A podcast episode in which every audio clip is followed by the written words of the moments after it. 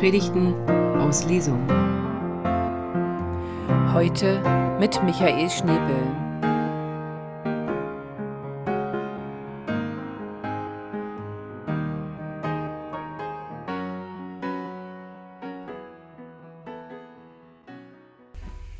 Der Friede Gottes, der höher ist als alle Vernunft, bewahre unsere Herzen und Sinne in Christus Jesus.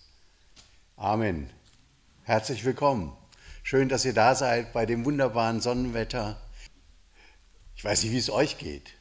Wenn ich unterwegs bin und äh, sehe irgendwo ein Auto mit Fisch neben mir auf dem Parkplatz oder im Einkaufszentrum oder weiß ich wo, dann äh, rede ich die Leute an und sage zu ihnen, Entschuldigung, was hat das mit dem Fisch auf sich?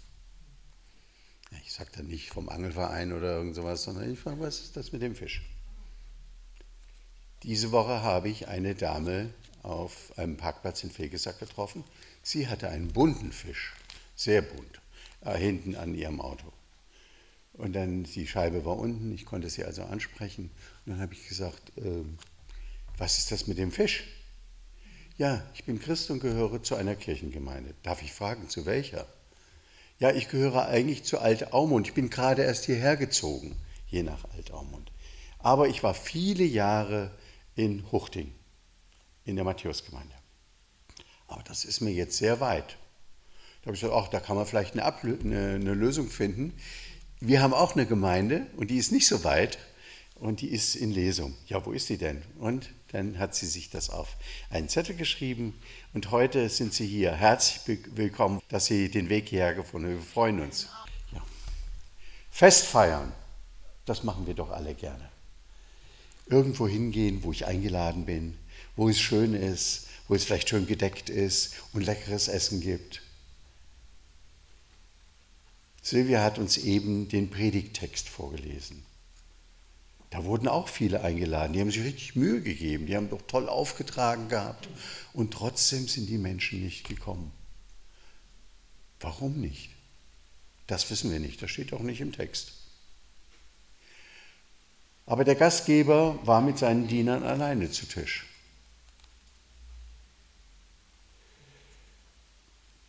Wir kennen das doch selbst auch.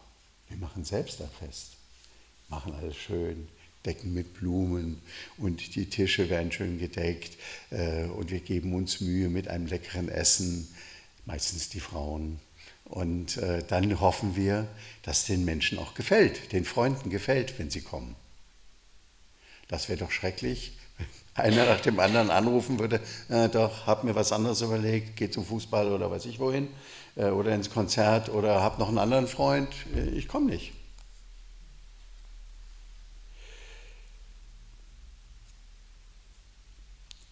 Wir kennen das doch alle. Wir haben einen besonderen Anlass, Geburtstag. Hatte ich neulich eine Einladung, eine schöne Einladung nach Brunndorf in den Wald. Zum wunderbaren Essen, viele nette Menschen. Es war herrlich. Wäre doch blöd gewesen, wenn ich nicht gekommen wäre. Wir stellen uns schon vor, wie es sein wird, wenn unsere Gäste um unseren festlich gedeckten Tisch sitzen. Wir können uns gut vorstellen, wie ein Gastgeber, der Gastgeber in unserer Geschichte, sein Haus vorbereitet, wie in der Küche köstliche Speisen bereitet werden und gute Weine bereitgehalten werden. Damals mussten die Gastgeber, das jedenfalls bei diesem Gastgeber, es nicht selber machen. Die hatten dann ihre Diener und ihr Personal, die haben gekocht äh, mit mehreren Leuten und da gab es dann eben ein leckeres Essen. Große Teppiche wurden ausgerollt und damals lag man zu Tische. Ich war mal in Hannover in einem Lokal äh, und da standen am Eingang lauter Schuhe. Und da habe ich gedacht, was machen die Schuhe hier am Eingang? Da war das so. Es gab nur Wasser zu trinken in diesem Lokal. Es gab kein Essen, es gab kein Bier, es gab kein Sekt, aber 180 Sorten Wasser. Und die Menschen lagen alle zu Tische. Äh, ich fand es unbequem, weil wenn man liegt und trinken muss, ist ein bisschen schwierig manchmal. So können wir uns die Szene auch in unserer Fantasie vorstellen im Orient, dass eben da besonders gedeckt wurde, besonderes Essen aufgefahren wurde und auch der Rahmen besonders war und schön war. Es ist nur eine Geschichte. Ich will das nicht abmildern, aber es ist eine Geschichte, die uns Jesus erzählt oder beziehungsweise Jesus seinen, äh, seinem Gastgeber erzählt. Wie kann das sein, dass wir den Geruch von Kardamom und Koriander in der Nase haben, von Safran und geröstetem Sesam? Die Antwort ist ganz einfach. Als Jesus die Geschichte erzählte, sitzt er selbst beim Abendessen. Ein vornehmer Pharisäer hat ihn zum Sabbatmahl in sein Haus eingeladen. Er hat schon viel von diesem Wanderprediger aus Galiläa gehört und will ihn gern einmal persönlich kennenlernen. Wer ist dieser Mensch eigentlich, von dem so viel erzählt wird? Es verlockt ihn, Jesus ein wenig auf den Zahn zu fühlen. Sicher waren auch seine Freunde zu diesem Essen eingeladen. Dem erfolgreich, der erfolgreiche Tuchhändler, der Baumherr, der im Nachbarort wohnt, die Großbauern, seine der seine Schwester geheiratet hat. Die Pharisäer gehörten da der bürgerlichen Mittelschicht an. Ein Wanderprediger vom Lande wirkt in dieser Gesellschaft etwas exotisch, wie ein Rapper beim Opernball. Eigentlich ist es ein kleines Wunder, dass man Jesus überhaupt ins Haus gelassen hat, denn die Abendeinladung beginnt schon mit einem kleinen Skandal. Den haben wir jetzt eben nicht gehört, den erzähle ich. Vor der Haustür begegnet Jesus einem, einem Kranken. Wenn das kein Zufall wäre, könnte, könnte man vermuten, er sei vom Gastgeber extra dorthin bestellt worden. Denn nun wird sich zeigen, ob Jesus die religiösen Gesetze ernst nimmt und ob er wirklich das tun kann, was immer von ihm erzählt wird. Einen Kranken am Sabbat heilen ist nicht erlaubt. Krankheit hat in den Augen der Pharisäer mit Unreinheit und Sünde zu tun. Kennen wir das nicht auch manchmal? In manchen äh, Begegnungen mit anderen Christen habe ich schon erlebt, die dann sagen, na, wenn der so krank ist, da muss irgendwas schiefgelaufen sein in seinem Leben. Davor sollten wir uns sehr hüten. Ich glaube, das hat Gott nicht in unser Leben gebracht. Das passt natürlich ganz und gar nicht zum Sabbatmahl, für das, was man sich extra vorbereitet und gereinigt hat. Aber Jesus ist der Mensch wichtiger als die religiösen Gesetze. Er heilt den Kranken vor den Augen der sprachlosen Pharisäer. Und während er das Haus betritt, kommentiert er sein Handeln mit einer schlichten Frage, würdet ihr etwa euren Sohn, der in einen Brunnen gefallen ist, nicht wieder herausholen? Würdet ihr ihn darin lassen, weil heute Sabbat ist und man nichts tun darf? Die Frommen schweigen. Der Punkt ging an Jesus. Nun liegt man zu Tisch. Der Gastgeber spricht den Kiddusch, den Sabbatsegen, über einem Becher Wein. Man isst und trinkt und redet über dies und das. Und schon dabei fällt Jesus mit seinen Äußerungen auf. Als er sich dann so richtig warm geredet hat, erzählt er also die Geschichte, die wir eben gehört haben. Dem Gastgeber, dessen Freunde alle eine Entschuldigung vorbringen, warum sie nicht äh, kommen konnten. Das ist der Hintergrund. Er hat ein Fest ausgerichtet, aber keiner kommt. Oder soll ich sagen, es ist eine Ausrede? Von dem Diener, der noch einmal losgeschickt wird, um die Armen und Kranken und Ausgestoßenen einzuladen, die nicht nur am Rande der Gesellschaft, sondern ganz buchstäblich am Rande des Ortes leben müssten. Die durften nicht unter den wohlsituierten Bürgern leben, sondern mussten sich schön aus der Ferne des Ortes äh, dort bewegen und wurden dort versorgt. Ich bedauere sehr, dass Lukas nicht überliefert hat, wie der Abend im Haus des vornehmen Pharisäers endet. Ob er Jesus vor die Tür gesetzt hat, wir wissen es nicht. Wahrscheinlich nicht. So etwas macht man in diesem Kreis nicht. Man hat sich gut unter Kontrolle. Haben wir ja uns auch meistens, auch wenn uns was nicht passt oder jemand nicht passt oder das Benehmen eines Menschen nicht passt. Dann sagen wir, nein, das können wir gar nicht sagen Das macht man nicht, das verletzt den und das schadet meinem Ansehen. Ich bin da manchmal etwas unvorsichtig und gerade raus und sage auch was. Das kann auch nach hinten losgehen und dann gibt es auch zu Hause schon mal die gelbe Karte. Da schweigt man eher betroffen und versucht elegant das Thema zu wechseln und den Rest des Abends irgendwie in Würde rumzukriegen. Das kennen wir doch auch. Smalltalk am Tisch. Ja, das, das mit dem Erbe, das wollen wir gar nicht ansprechen. Und dass äh, uns Jürgen schon die ganze Zeit irgendwie auf den Fuß tritt und äh, besoffen durch die Gegend fällt. Nein, das lassen wir lieber. Oder dass er meine Frau verletzt. Nein, das sprechen wir gar nicht erst an. Wir wollen uns auch anständig benehmen. Aber in den nächsten Tagen wird man sich im Freundeskreis noch immer wieder über die Geschichte unterhalten, die Jesus da erzählt hat. Ratlos und oder empört. Denn wie man es dreht und wendet, die Geschichte ist ärgerlich. die Pharisäer ahnen, dass Jesus mit dem Gastgeber Gott selbst meint. Gott ist es, der zum Fest einlädt, zum Leben in ganzer Fülle. Ob nun hier auf der Erde oder später im Himmel, das bleibt offen. Aber dass Gott wie ein Gastgeber ist, der allen das gibt, was sie zum Leben brauchen, davon erzählt Jesus. Wer möchte da nicht mit am Tisch sitzen? Wer möchte da nicht zu den Eingeladenen gehören? Und hier beginnt die Ratlosigkeit und der Ärger der Pharisäer. Sollte Jesus sie mit denen vergleichen, die am Ende leer ausgehen, der nie wieder eingeladen wird? Nur weil sie einigermaßen wohlhabend sind?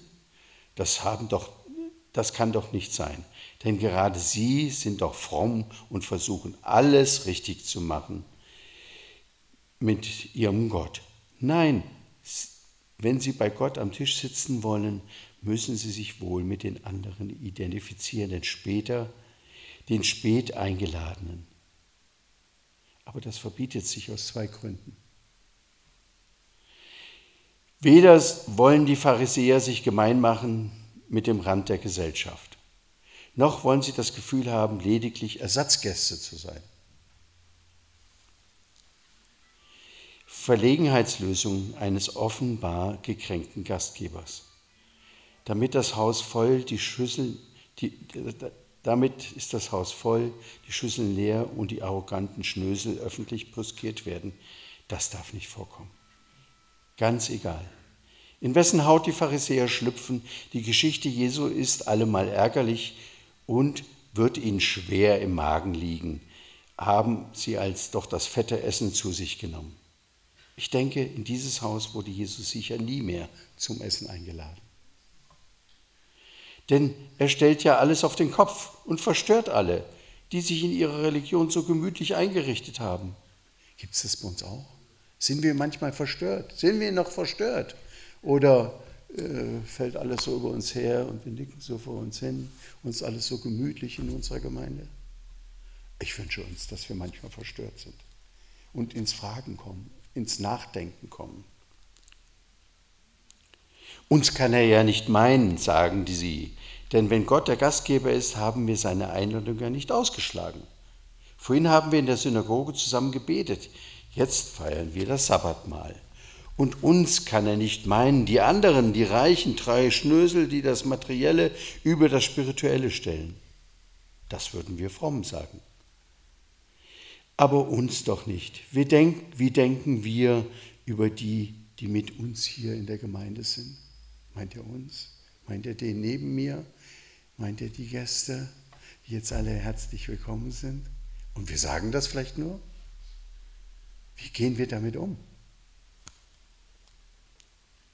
Sehen wir alle gleich an oder machen wir bewertende Unterschiede? Das weiß jeder für sich am besten selbst. Wie gehe ich mit meinem Bruder, meiner Schwester hier um, wenn ich sie hier treffe? Was denke ich wirklich? und wie gehe ich auf die, sie oder ihn ein.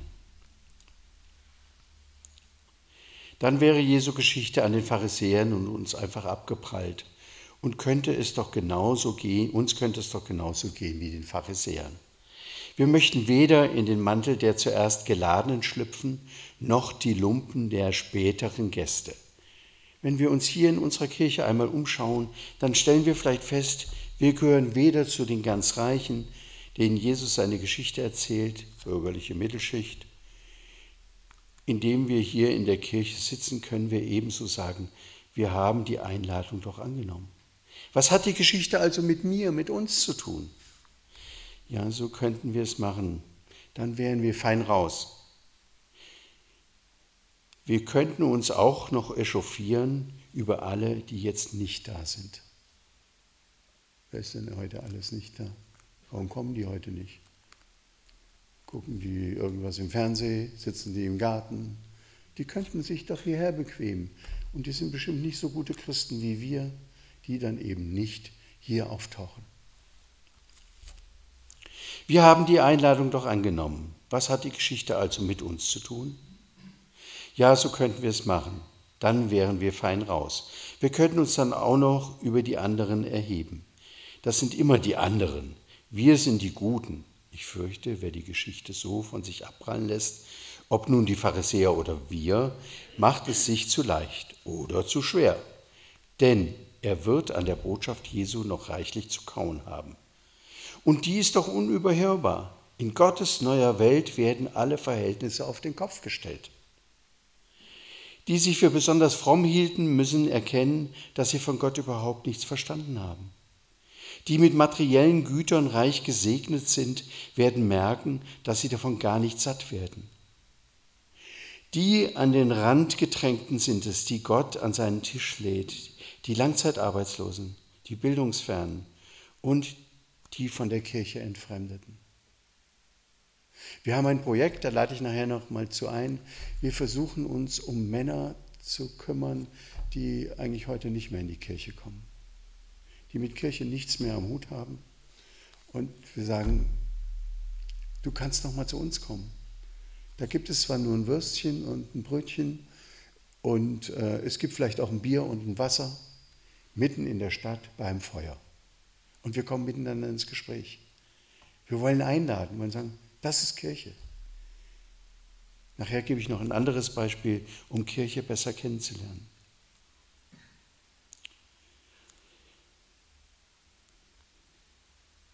Die mit materiellen Gütern reich gesegnet sind, werden merken, dass sie davon gar nicht satt werden.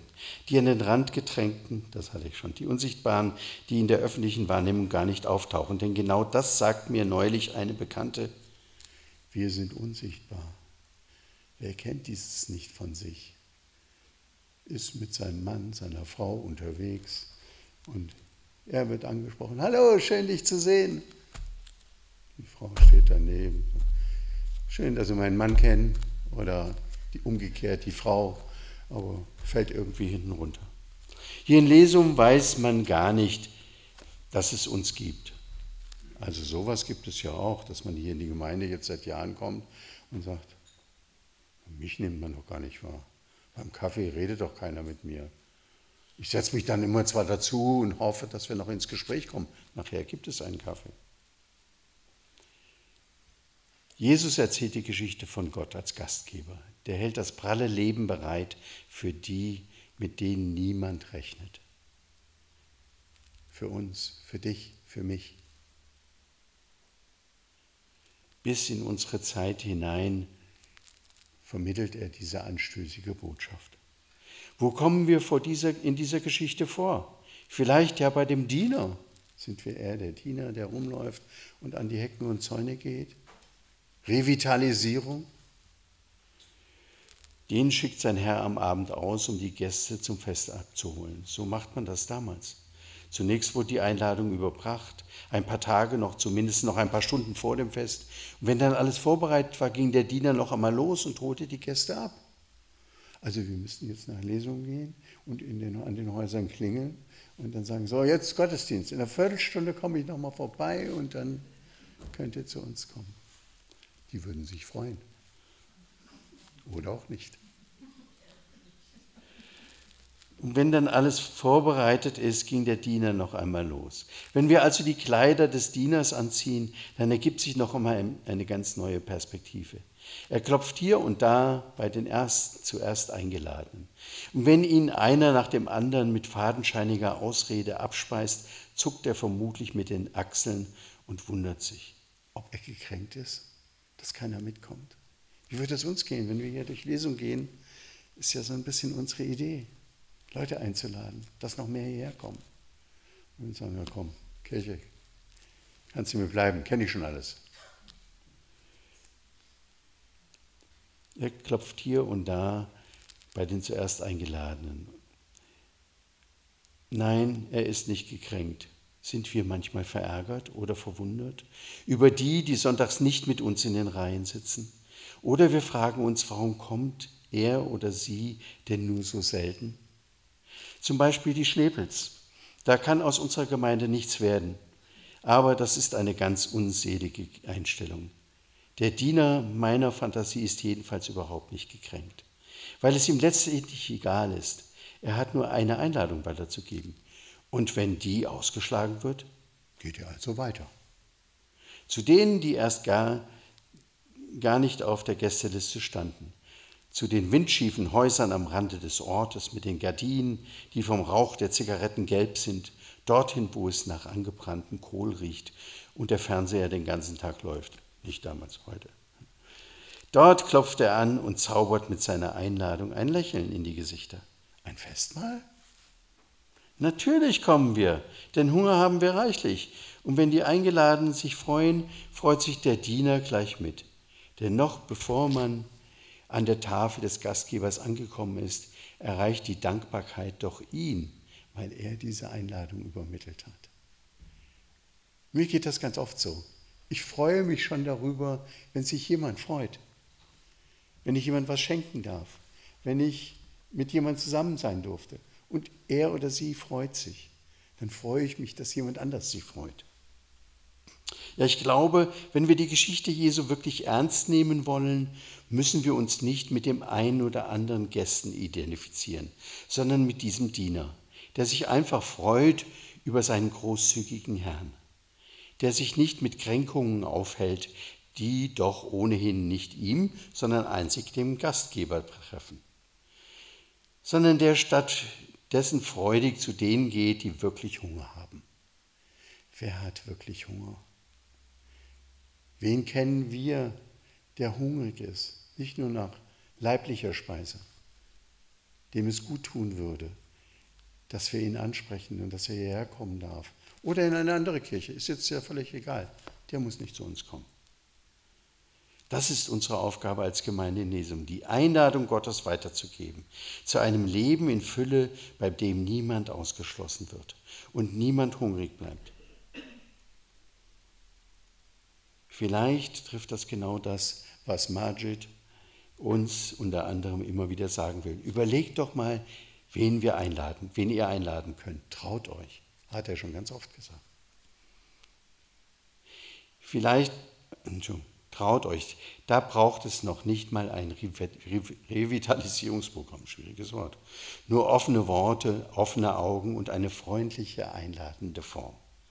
Das soll jetzt nicht gegen die guten Gedanken von Revitalisierung unserer Gemeinde sprechen, sondern ganz einfach einladen kann jeder. Amen.